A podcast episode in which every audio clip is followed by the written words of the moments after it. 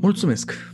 În primul rând pentru că ai deschis acest podcast și în al doilea rând pentru că încă îl asculți chiar dacă au trecut doar câteva secunde. Eu sunt Andrei Mușat și acesta este acel podcast, locul în care îmi urc materialele pe care le realizez pentru București FM. Dacă ai ceva de comentarii legat de nume, te rog să te adresezi comunității mele de pe Instagram. Ia la ales. Dacă tu faci parte din comunitate sau dacă chiar tu ai propus acest nume, atunci e și mai bine. Dacă nu, te poți alătura oricând, mă găsești pe Instagram la acel punct Andrei. Are mai mult sens acum, nu? Din octombrie 2020 am început să realizez materiale pentru București FM, iar din ianuarie 2021 am început să le postez aici. Sigur, le poți asculta oricând vrei tu, dar dacă vrei să fii printre primii, pornește radioul pe 98,3 FM. Dacă nu prinzi rubrica mea, sigur îi vei asculta pe colegii mei sau cel puțin câteva piese bune, ceea ce oricum cred că este o idee mai bună. În emisiunea mea încerc să aduc oameni pe care nu îi cunoști, oameni care merită să fie auziți, oameni care ies din tipar, sau subiecte destul de tabu despre care mulți nu vorbesc. Ori o să-ți fac câteva recomandări. Cert este că oamenii mișto pe care i-am găsit la radio mi-au dat libertatea să vorbesc despre ce vreau și cu cine vreau, atâta timp cât nu se supără nimeni de la CNA. Iar cum oamenii de la CNA nu ascultă podcasturi la muncă, aici vor apărea și detalii care nu au ajuns pe post. Nu mă mai lungesc, vreau să asculti primul podcast măcar și să nu te pierd pe drum. Este un subiect la care țin foarte mult și sper să rămâi cu mine până la final, iar apoi să-mi scrii. La fel,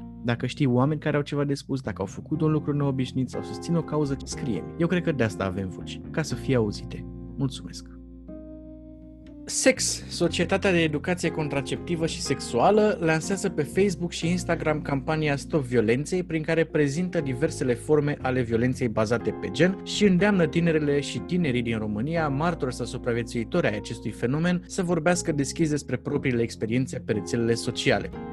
30% dintre femeile din România recunosc că au fost afectate de violența fizică sau sexuală, conform analizei publicate de Institutul Național de Sănătate Publică în urmă cu 2 ani. Sper că v-am atras atenția atenția prin uh, primul cuvânt pe care l-am spus, pentru că e un cuvânt care atrage atenția și astăzi vorbim despre acest cuvânt și nu numai cu Gabriel Brumariu, inițiatorul campaniei Stop Violenței. Salut, Gabriel! Bine ai venit! Salutare, bună ziua, mulțumesc de invitație. Spunem puțin despre campania Stop Violenței. Campania face parte din proiectul pe care îl coordonez în București și în Bacău. Se numește Youth Spectators. Este un proiect între mai multe țări din Europa, printre care suntem noi, Serbia, Estonia, Letonia. Aplicăm acest proiect în școli din București și din Bacău și începând cu 25 noiembrie avem și o campanie online, pentru că de astăzi este Ziua Internațională pentru Eliminarea Violenței împotriva femeilor și începem cele 16 zile de activism împotriva violenței bazate pe gen. Cumva vrem să dublăm informația pe care noi o livrăm în școli și cu care lucrăm cu tinerii și în online. Cumva să atragem atenția că violența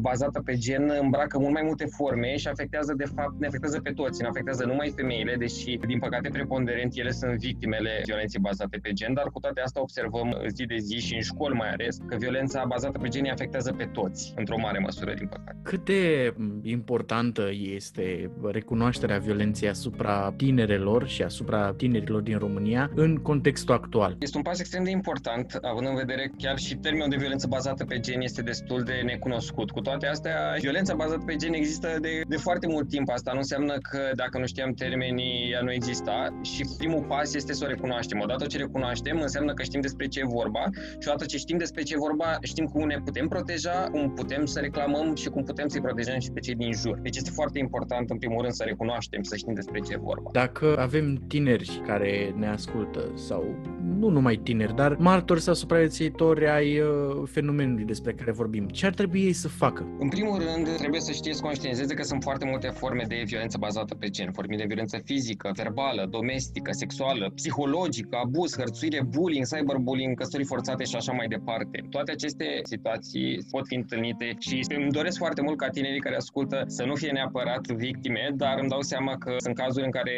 sunt sau dacă nu e vorba de asta, măcar ei pot recunoaște și pot sări în ajutorul colegilor lor sau prietenilor. Ce ar trebui și cum ar trebui, ce ar trebui să reacționeze? În primul rând, situațiile grave. Vorbim de violență fizică, violență, chiar și situații uh, pe care unele le consideră moderate, trebuie reclamate. Vorbim fie de reclamații la 112, vorbim de situații de abuz sexual, de hărțuire, vorbim de abuz fizic, de violență fizică și așa mai departe. Ele trebuie reclamate. Din păcate, nu ajută nici pe ei copii și cu atât mai puțin pe agresori să conștientizeze că, uh, din păcate, sunt mulți agresori care nu conștientizează că sunt agresori, să conștientizeze că trebuie să oprească și să nu-i afecteze și pe ceilalți. Ar trebui să discute cu oameni din școli, pentru că sunt școli în care consiliile școlari cu care lucrăm sunt foarte implicați. Ar trebui să discute, să atragă atenția profesorilor, directorilor și așa mai departe când observă o nedreptate, o situație în care apare violența. Și îmi doresc foarte mult să ajungă și la ei programe prin care putem uh, ONG-uri sau persoane să discute direct cu ei, să informeze și să răspundă exact nevoilor lor, pentru că e foarte greu să găsești și să poți răspunde tuturor nevoilor. Noi primim foarte multe întrebări la care nu am fi așteptat, dar le primești doar dacă intri în contact cu ele, ceea ce este adevărat un lucru foarte greu să ajungi la toți. Eu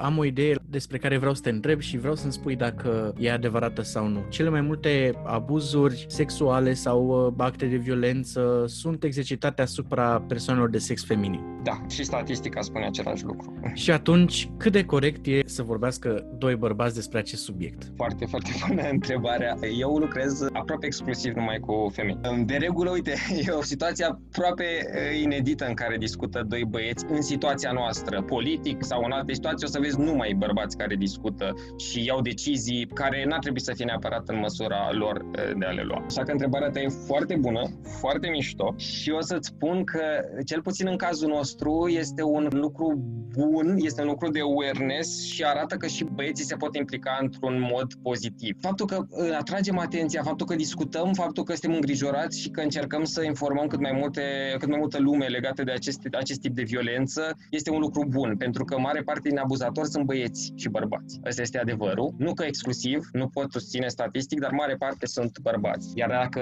bărbații și băieții văd că alți băieți discută despre aceste lucruri și că le condamnă și că iau atitudine și că aduc în, cum ai făcut și tu, să aduci în discuție și să acorzi uh, importanța subiectului, eu cred că e un lucru foarte important ca și ceilalți să observe că, băi, uite, poate nu facem bine ceea ce facem. Uite, că nu e rușine ca băiat să iei apărare sau să, să sari. Asta e un domeniu în care, na, e un mod de bullying între tine. Cred că ești conștient că, na, poate modul ăsta în care noi discutăm acum este un lucru benefic, sper eu, dar, într-adevăr, când e vorba de luat decizii, n-ar trebui să stea la masă în niciun caz exclusiv bărbați și asta, din păcate, se întâmplă.